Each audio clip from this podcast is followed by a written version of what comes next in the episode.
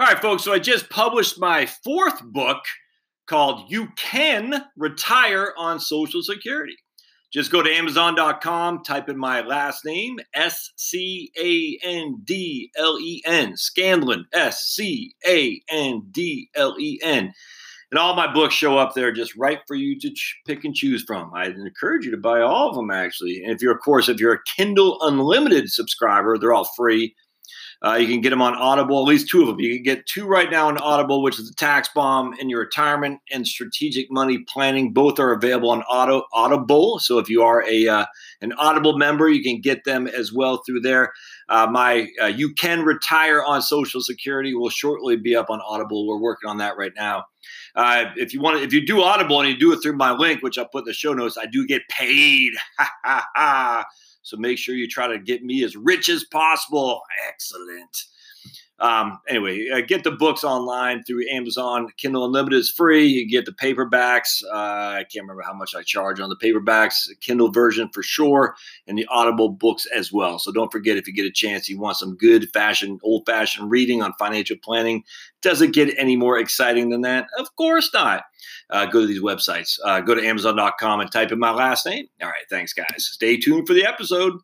All right, my friends, uh, welcome to another episode of the Josh Scandlen podcast. It's uh, it's it's awesome. I got Fritz Gilbert from the Retirement Manifesto here with us here today, and I I just this is just awesome. You know, look, I bash the industry a lot, but I've always said there's lots of good guys and ladies in the industry as well. It's uh, it, it, there's more good people than bad. Unfortunately, the bad always gets the uh, the notoriety for sure and the industry still needs to change its fee model absolutely and as long as people are using fees for investments i'll always challenge the uh, the legitimacy of the industry but be it as it may fritz is one of the good guys and again other abundance of good guys in my industry and uh and uh, I had read an article uh, Fritz had done, oh man, like a year or something ago, and uh, somehow we we haven't crossed paths, but somehow we did recently. And uh, I said, man, I'd love to interview you.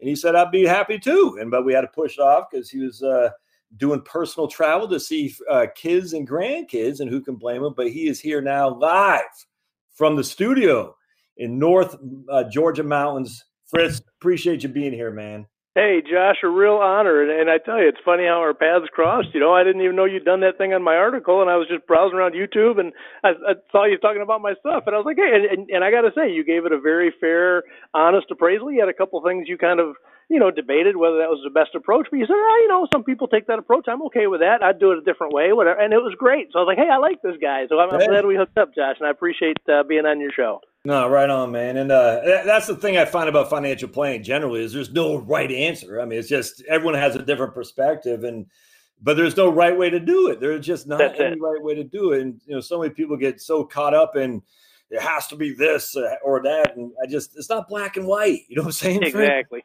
Yeah, and I think there's so much room for personal preference. You know, you look at oh. things like the bucket strategy, yes. and people say, "Oh, you shouldn't leave all that money in cash." But you know what?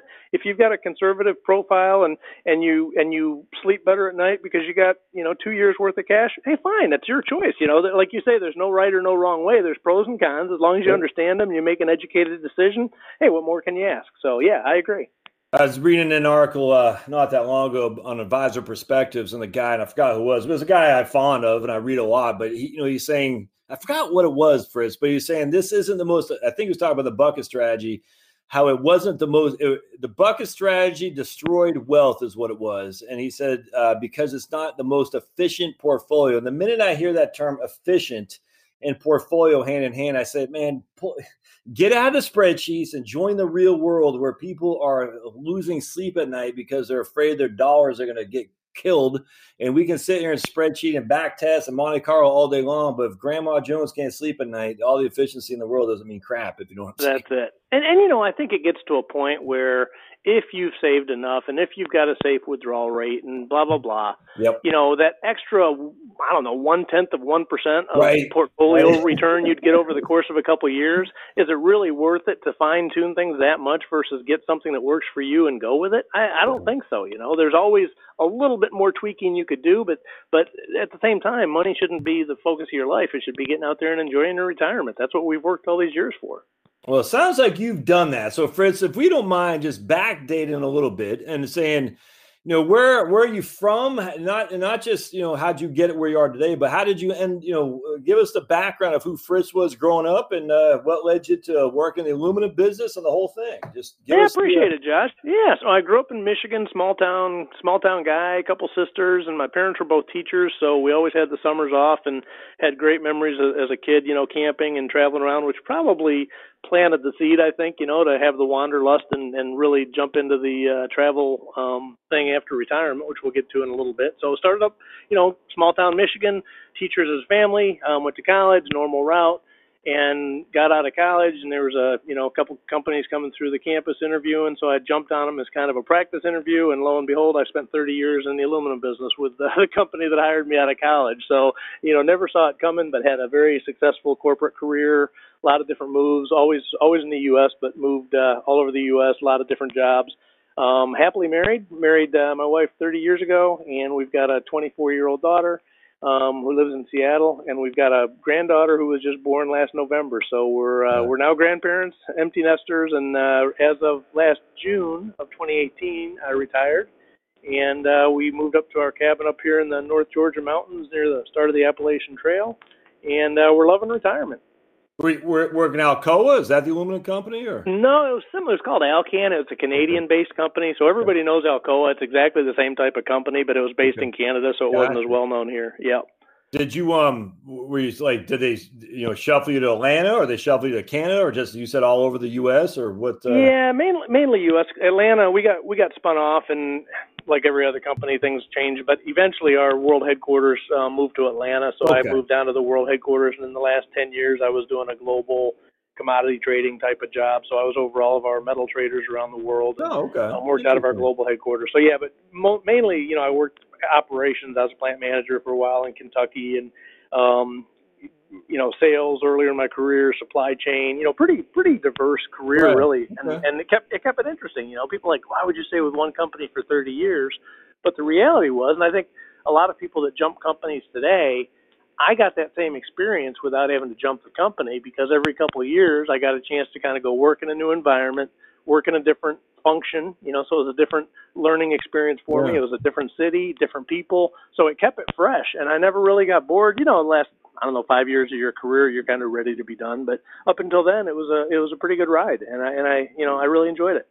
Were you living in like Dunwoody and commuting downtown or something like that, or where were you living? Actually, yeah, we our office was in Buckhead. So if you know okay. Atlanta, yeah, it was in Buckhead. But I actually lived out in Conyers because we wanted to have some property when we moved yeah. down there. We, so we moved down from Ohio, and we were kind of saying, hey, where where can we get kind of commutable to the city, but still be out in the country? And it ended up being you know pretty far east. So I had, I had a heck of a commute there for a while, but uh, it's all behind us now.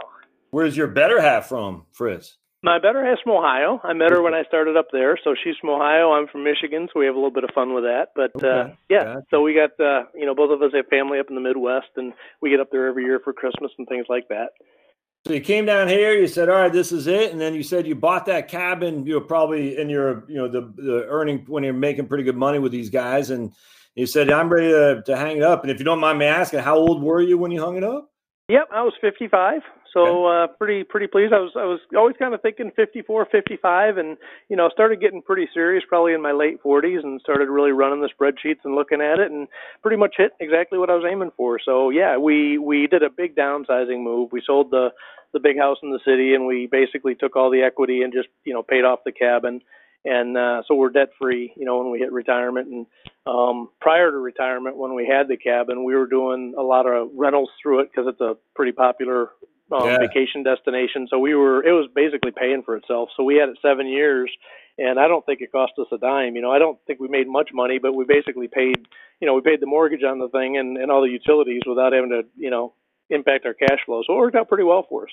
Did you have a, a property management team, or y'all doing that yourselves? No, just did it ourselves. You okay. know, the property management guys were charging like thirty percent, and oh. you can oh. do it for yourself for three percent with Airbnb. Yeah. So we said, hey, let's just do Airbnb, and it, and it worked fine. Oh, yeah, right. That's fantastic. All right, yeah. so now you guys you're resettled up there, and uh, I mean, is there stuff to do up there? I mean, I know you just got on an RV tour and all that, but you know, at the end of the day, it's not Atlanta, it's still up in the mountains in a, in a rural area, beautiful as it can be. But uh, you know what keeps what keeps you active out there now? So yeah, Blue Ridge, you know, Josh, it's amazing. It's a it's a kind of a resort destination. It's a couple hours north of Atlanta, so there's a ton of very nice restaurants, no chains. So it's it's it's kind of it hasn't gone tacky at all. It's kind of a, a, a classy yeah. vacation place without being ostentatious. I mean, it's very you know laid back. Our, we have a two hundred thousand dollar cabin. I mean, it's not a it's not a high end place. Although if you want to spend a couple million for a mountaintop place, you can do that, right? It's got the whole the whole gamut. Right. So in terms of activities, I mean, there's a beautiful lake here. I swim, you know, once or twice a week. There's um, trails, hiking trails everywhere. There's mountain biking that I get involved with. There's a beautiful fly fishing river right behind our cabin. It's one of the best fly fishing rivers in the southeast United States. Um, you know, there's a huge dog community, and it, it's a very dog-friendly town. All the stores have little dog bowls out in front. You know, so my wife started a nonprofit that's, um, you know, focused on on doing some good things with dogs. So you know, um, you put all that together, and we're pretty much as busy as we want to be every day, and it's it's just a fantastic retirement lifestyle. We're we're really we're very thankful to be where we ended up. And you got four seasons up there too, right? You do, yeah. We get a little bit of snow, just enough that you get a taste of it, but it's not so bad that you you know you have a long winter. I mean, it might get a little dusting of snow one day, and it'll be you know 50, 60 the next right. day. So it's it's perfect. Yeah, and the fall colors as you'd expect. You know, pretty good mountains. Yeah. You know, Appalachian Trail. It's it's pretty rugged, so the the fall colors are fantastic. Yeah, absolutely. That's uh that's heavenly, man. So let me ask you a question about uh retirement planning because I do this this this goes exactly to my the idea of uh of you are so Fritz, you're in your career as a 45 year old, you know, guy, just you know, kicking butt, taking names with Alcan, and you're like, man, someone comes up to you and says, Fritz, you need 80% of your pre-retirement income, and you're sitting there thinking, I'm going to downsize. My daughter has moved out of the house. Uh, we're not going to have a house up there and a house in Conyers. Blah blah blah.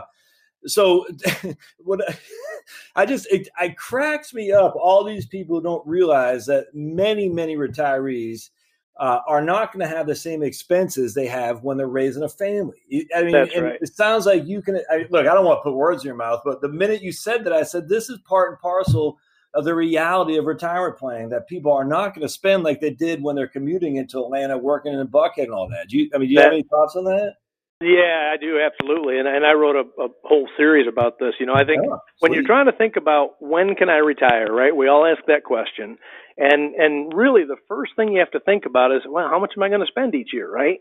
And and you can't you can't just wing it because it's such an important denominator of the whole equation. So basically what we did is we spent a year we we haven't been big budgeters. You know we kind of do it based on you know you know you can spend what's in the checking account. Yeah. you, you pay yourself first and you automate all your savings. You just live on what's left and, and that's it. So we've never really been you know micro budgeters or anything else. But given the importance of this for one year, we tracked every penny we spent. We spent up, you know, put up the spreadsheets, tracked everything. Real pain, you know, but we did it just to get a very solid baseline. And then we sat down and said, okay, here's what current state is, but let's look at what's going to change in retirement. Like you said, you get rid of the mortgage, property taxes are lower. You know, our daughter's out of college, we don't have to pay for gas to commute anymore. You know, blah blah blah. And you go all the way through this, and and you can get a pretty good baseline for what your spending is going to be. And you've got to answer that. And it can be whatever you want. It can be 80% of your pre retirement. It can be 120%. It can right. be 50%, right? It's all a question of what do you want your retirement to be and what they're going to cost you to live that lifestyle.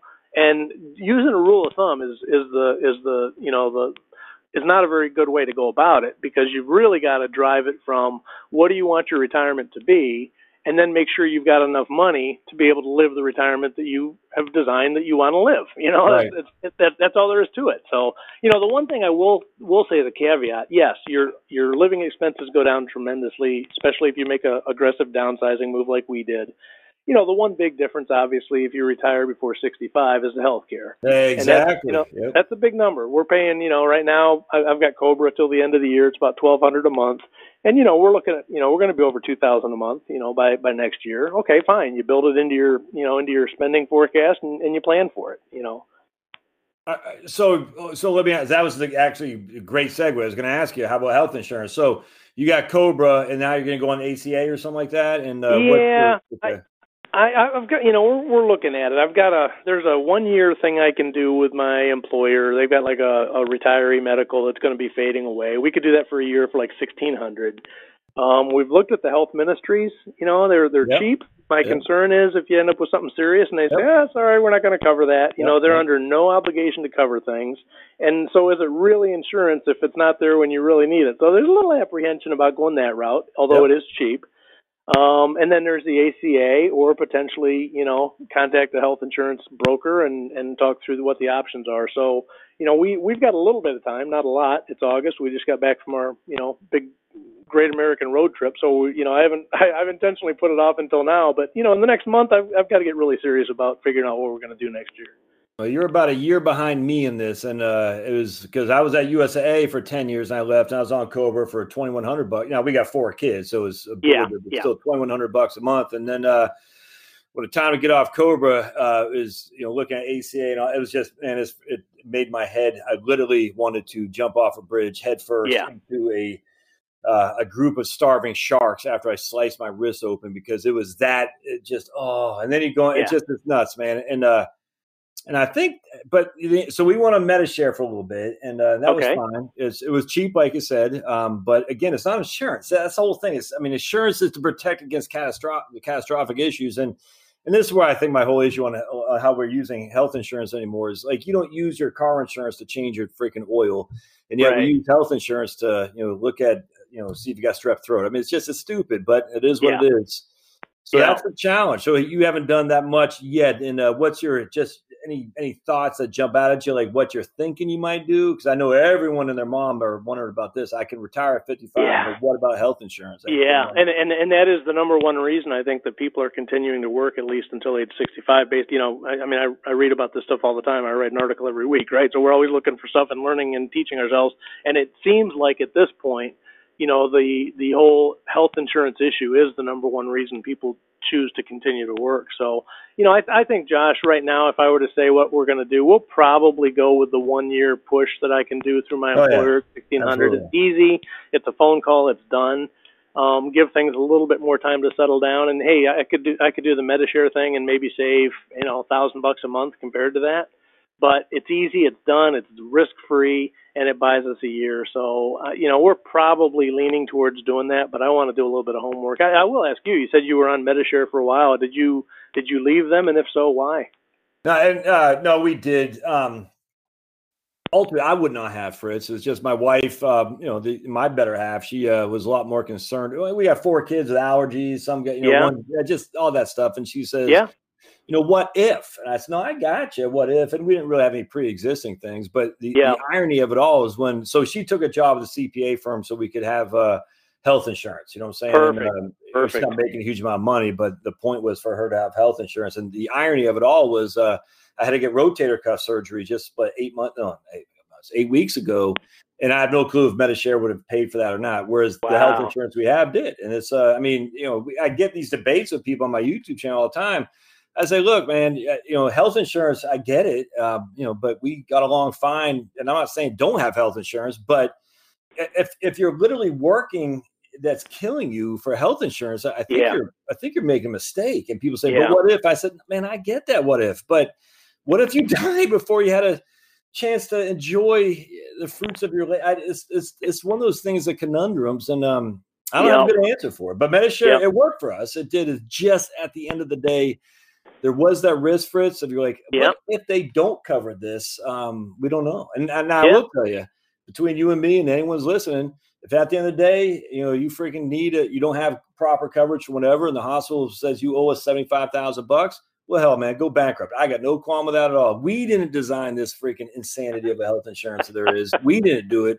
It was put on us, and yet the old the, the market was working just fine. It's not just the ACA and Obamacare; it's the whole thing yeah. all the regulations from you know the freaking Kennedy Kassebaum, the whole thing has just been nuts, and it's just getting worse. And and hopefully there'll be a little bit less of a regulatory environment here in the next few years to open it up. But uh, well, have you looked at any short term, like the one 364 day plans or anything like that yet, Fritz? Have you looked at that? I have not looked at those. You know, yeah. part of my thinking is once I make the decision and we kind of set up something, it, it, you don't want to have to keep changing it every no, year, right? and and and that's like yeah. by design, you're going to be changing it every year, and it's Yeah. like no. If, once I make the decision on this, it's it's kind of like the whole, you know, you set up your retirement cash flow system, whatever. You kind of want to set it up and then just kind of go live life and not have to think about this stuff all the time, right? To me, medical insurance kind of falls into that. You want to kind of get it set up Yeah. and decide what you're going to decide and then just live with it you know monitor it from time to time sure but not have that anxiety of every single year you got to you know well we got a one year plan and what are we going to do next year i you know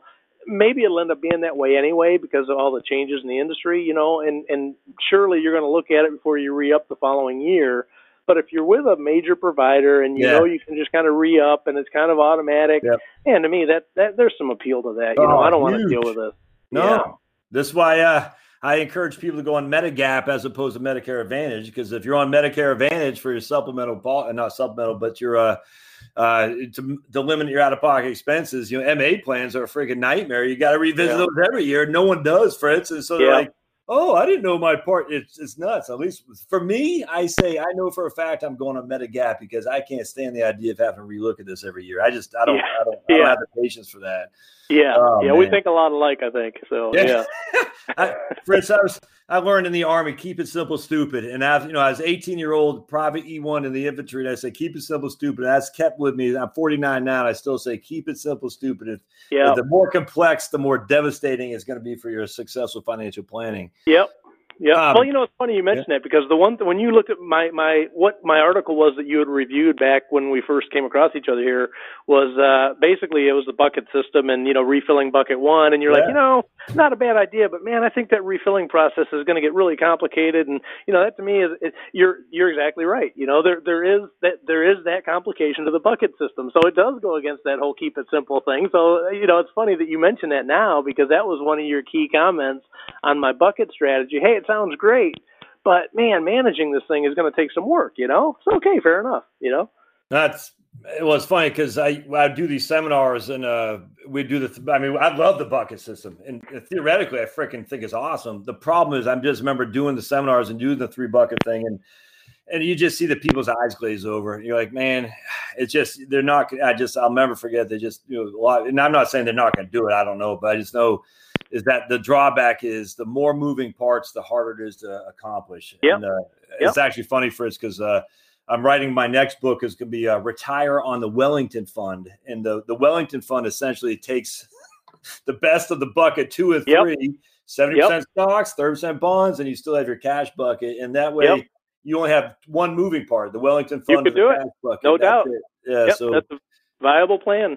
you know? we'll see how it shakes out. I'm, I'm running some computer, some spreadsheets now on that, but man, it's just, oh, it's, but I love the bucket strategy. I love it. It's just, oh, Yeah, know a lot well, if you look at like J.L. Collins, you know, the simple path to wealth, it's the same thing, right? It's like one or two Vanguard funds and you're done. And and there's no reason you can't do it that simple. I think the hard part of those ideas, I, I like them, and I think they're they're absolutely sound. Yeah. The problem is the complexity in that system is nobody has got just the Wellesley fund or you know the Right. the two Oh, or three exactly. simple funds. Yep. Everybody's got to migrate. So now your Yep. complexity is how do you migrate all your 401k and this and that and the IRA and you know this after tax and this Roth. How do you Yep. migrate all that into those kind of holdings? And that's not easy, right? So there's nothing easy about an easy fund because you got to get it set up. Yep. And well, in fact, the funny thing is, every time I use the, the Wellington, I call it the barbell approach, where you have cash you have stocks, and people always ask, "What about RMDs?" That, like literally, I said the RMDs in and of itself don't change the the methodology here. It's just you pull the money out and you can put it in your checking account. You don't have to spend it for heaven's sake. Yeah, But yeah, people get real wrapped around the axle about about anything that's uh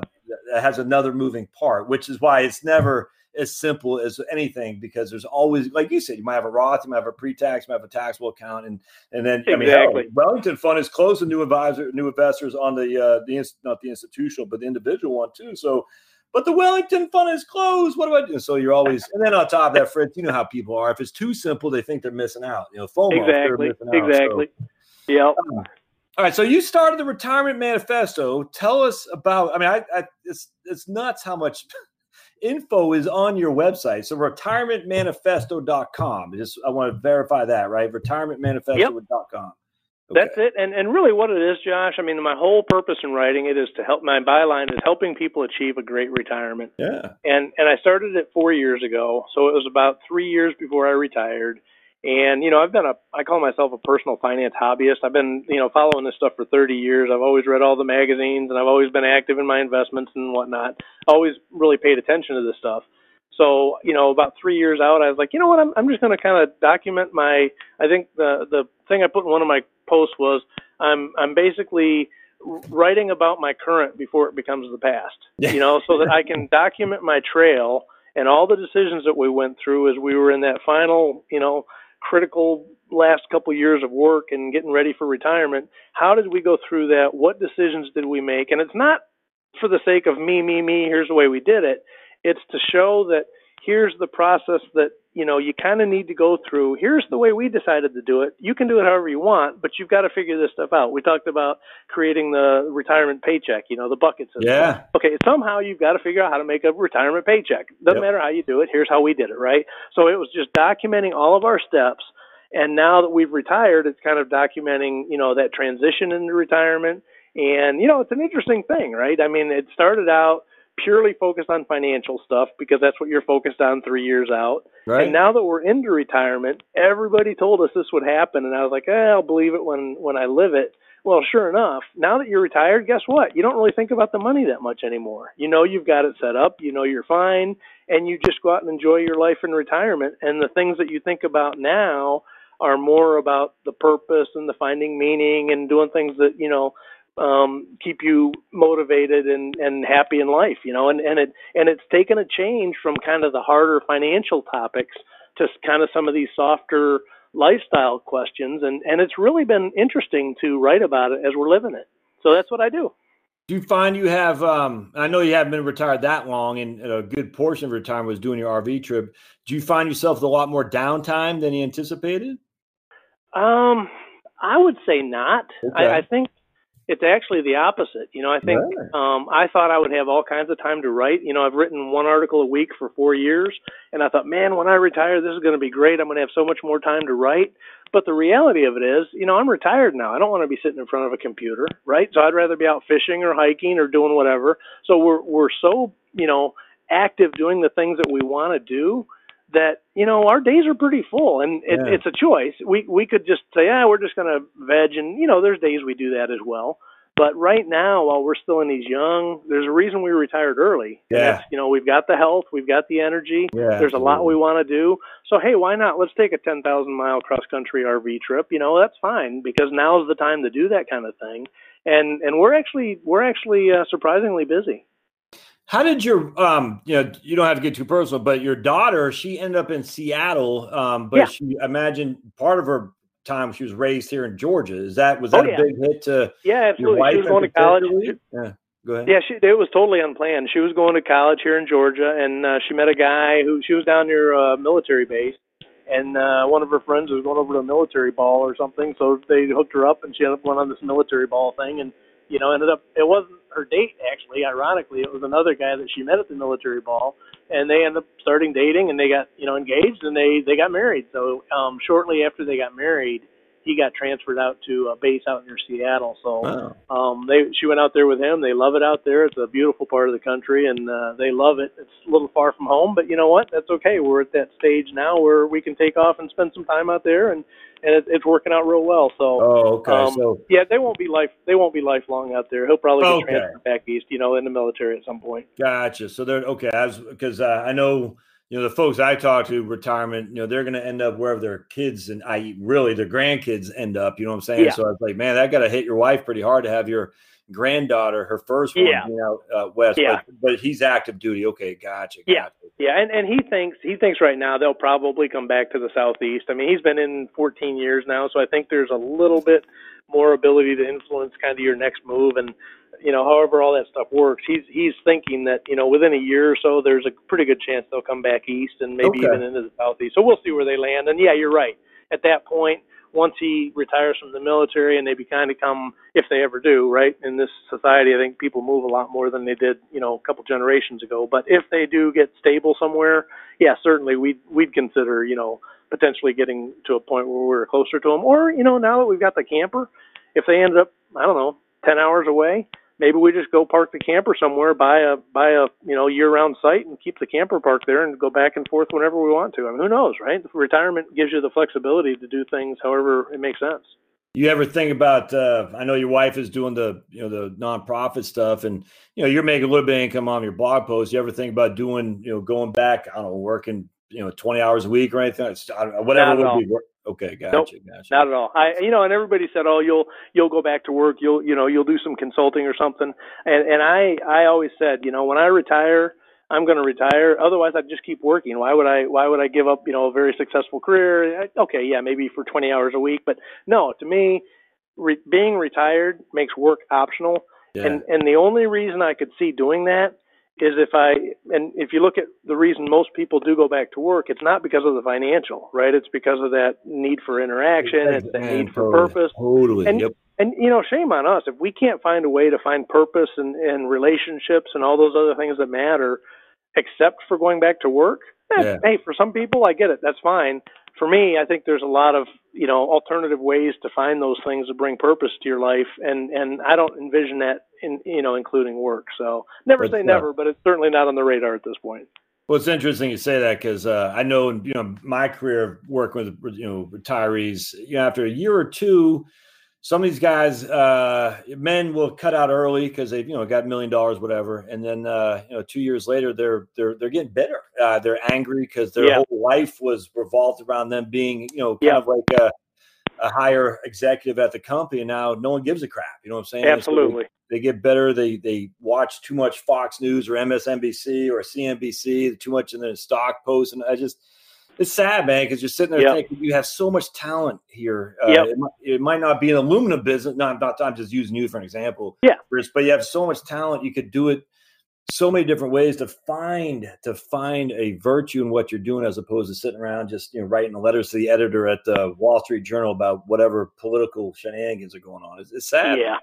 Yeah, you know it's it's interesting you bring that up because I when I was as I mentioned I started my blog 3 years before I retired and one of the things that was really kind of in my head a lot was you know what makes the difference between those people that have a good transition and those people that don't right that was yeah. kind of one of my thoughts for probably a year through this process I was really like what can I do to make sure that you know I have the best transition possible so I did a lot of research into it and I, and I wrote an article called uh, will retirement be depressing and it turns out there's a 40% higher likelihood that you'll suffer from depression in retirement versus when you're working.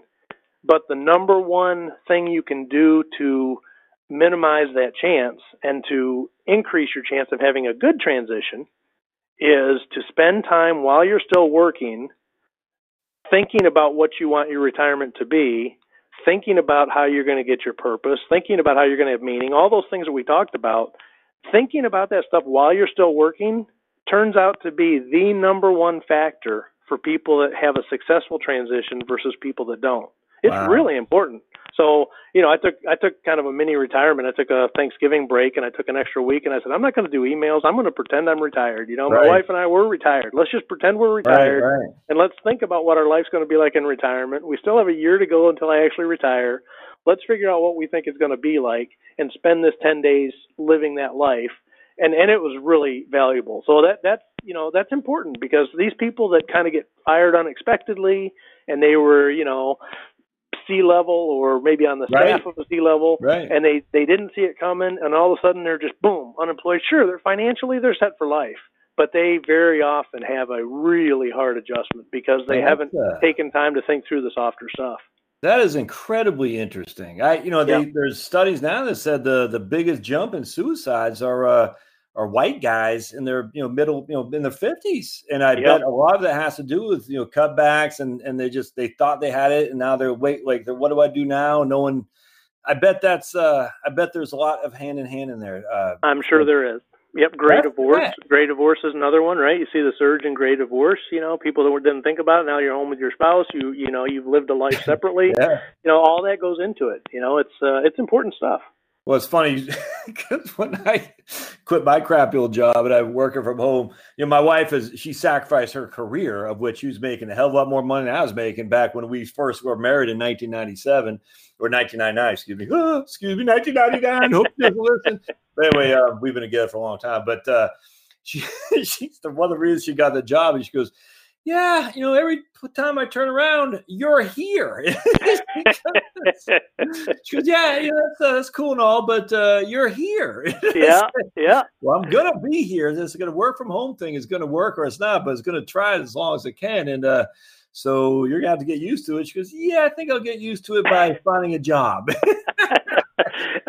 and you know what? That's not uncommon, I don't think, and that's okay. You know, if yeah, if that's absolutely. the way that works, that that's okay. You know, I I remember a buddy of mine. He retired a year before I did, and uh, we were having dinner with he and his wife, and his wife's like, you know, it drives me nuts because he'll like come up, he'll stand behind me, and he'll be like, you know, judging the way I'm loading the dishwasher. She's like, "Honey, I've been loading the dishwasher for 30 years. Go away. I got this." You know, and so yeah, it, it, there can be some adjustment on that front, no doubt about it. Oh man, that's that's funny because that's the exact opposite. My wife comes home now and she goes, "Who loaded the dishes like this?" And she'll look at me with these laser eyes. You're not supposed to put the plates there, and I'm like, "They're uh. getting clean, aren't they?" She goes, "Not like that." And I'm like, "Oh boy." Uh, that's too funny.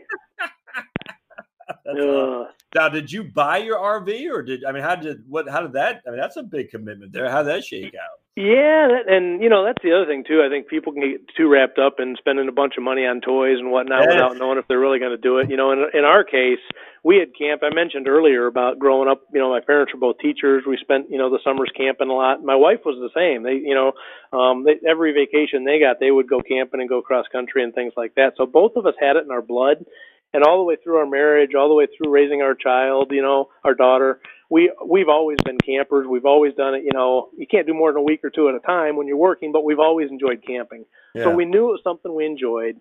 And when we're sitting there thinking, okay, we talked earlier, what what are your expenses going to be in retirement, right? Well, we said, well, what toys do we want, and and let's make sure that we've bought those or had the funds set aside before we retire and one of them was you know getting this RV yeah. so we we got out of the camping when our daughter was in high school just because she was in high school you know things get busy. Yeah. so we we kind of started going to RV shows for probably the last 3 or 4 years that I was working. Okay. we went to RV shows every year and we really settled in on what we wanted. And then we said you know what? We've got we've got the means to do this. Let's go ahead and buy a new one. We know we're going to use it because we always have used them and and so we did. We went ahead and, and bought new, and you know we are using it, and obviously doing a ten thousand mile trip. I mean, you know, it was the right decision for us, and and we're enjoying it immensely. But I think that all goes into that.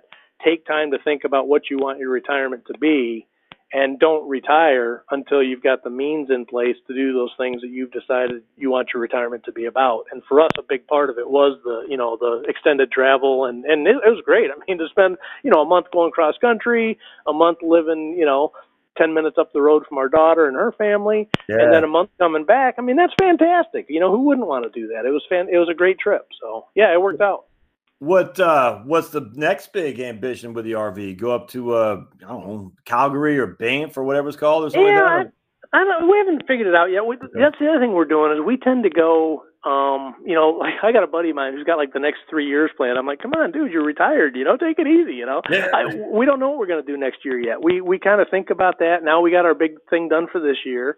Okay, now we kind of you know have a couple months to relax before the holidays come.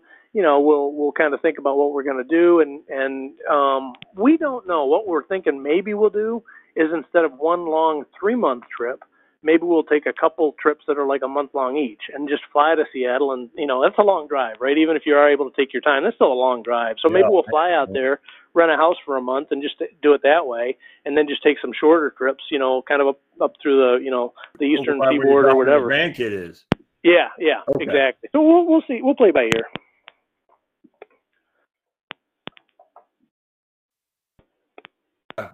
like when you hung up your boots you, the last time any kind of any kind of regret i hate say regrets is too easy but any kind of like man I, i'm really doing this i mean any apprehension is probably the word i'm looking for you know what i'm saying um, you, I'm sorry, Josh. You cut out a little bit on me. You talking about retirement or with a trip? When you when you when you left the, the gig, you know, the aluminum company for the last time, where you're just like, oh, what am I doing? You know what I'm saying? Okay, it's yeah. tough to go back, Fritz. It's tough to go back.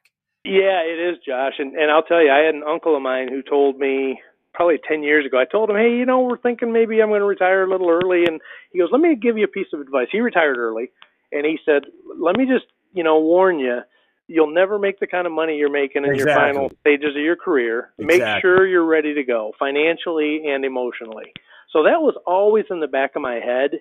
And, you know, again, I think because I was writing my blog and I was being so intentional on thinking through this transition for three years, right? Really in detail. Um, yeah, you always have that curiosity. To me, I would say it was more of a curiosity than a than an anxiety. I mean, a little bit of anxiety, but primarily curiosity. Okay. How's this going to go? You know, how how's this transition? Because it's something that you, no matter how much you read, right. no matter how many people you talk to, yeah. it's something that you just don't know until you go through it. Right? It's kind of like marriage. I mean, you just don't know until you've actually step across that threshold. So to me, it was almost more of a curiosity and and I and I got to say, you know, the first month, two months, I I was I was on cloud nine. I was you know up against the ceiling. I was so it felt so good to not have to go to work, yeah. and it's it's been a it's been you know that smooth for, for 18 months now. I can't believe how well this transition has gone, and I don't miss work in the least. I keep in touch with a few of the guys. Yeah, you know, I'm right, going right. golfing tomorrow with a guy that I worked with. We were pretty close. Yeah, we're going golfing tomorrow. You know, I'll do a few things like that but aside from that, haven't looked back. Man, that's uh, that's just uh, so. A couple takeaways, folks. That Fritz is obviously his number one. Well, I don't want to put words in your mouth, Fritz, but you got to think this through before you enact the uh, you know the leaving work thing. Uh, just yeah. because I, I, I'm I'm I can't say I'm stunned about the uh, depression among people, uh, what you were saying, but I, I intuitively it makes sense when you think about it. I just yeah you got to think this through. And just on my own end, for instance, you know, I, am self-employed now, and I, and I, but I thought about it for probably from November 2016 to March of 2018. I was getting all my little ducks in a row, and it, it you know wasn't as probably as uh, you know I don't know dress right dress is what you did in terms of make sure this this this, but it was still i said i had this mission that i want to try and i was able yep. to think about it think about it and, and just kind of let it sit in and i'm kind of an impulsive guy so i knew i, I could easily pull the trigger too quick and, and, and bounce and say oh man i screwed up but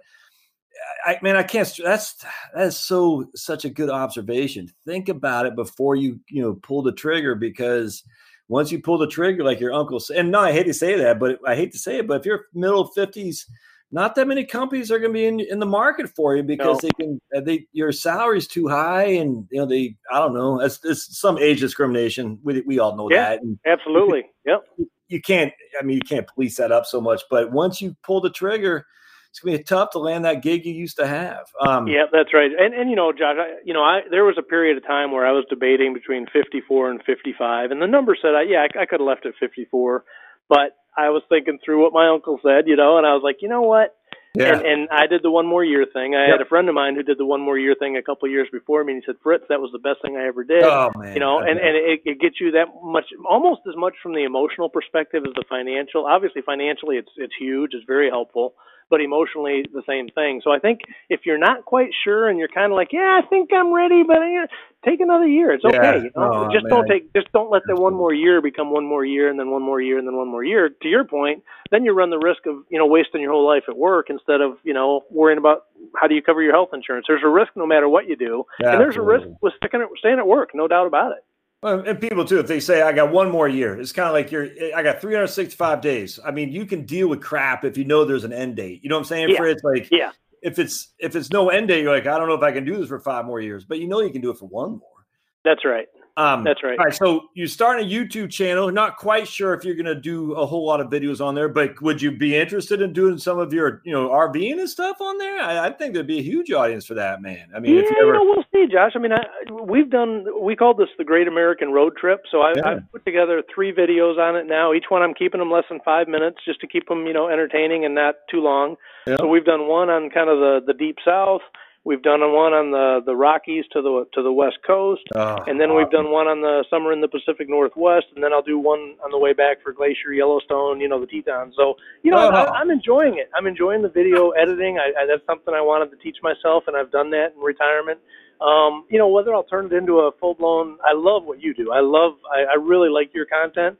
I don't see myself doing that kind of a show. Yeah. If I do anything, it'll probably be more around the lifestyle stuff, the RVing. Yeah. You know, we we have a lot of dogs. We have four dogs. My wife does the the charity stuff, so I've done some promotional videos for her.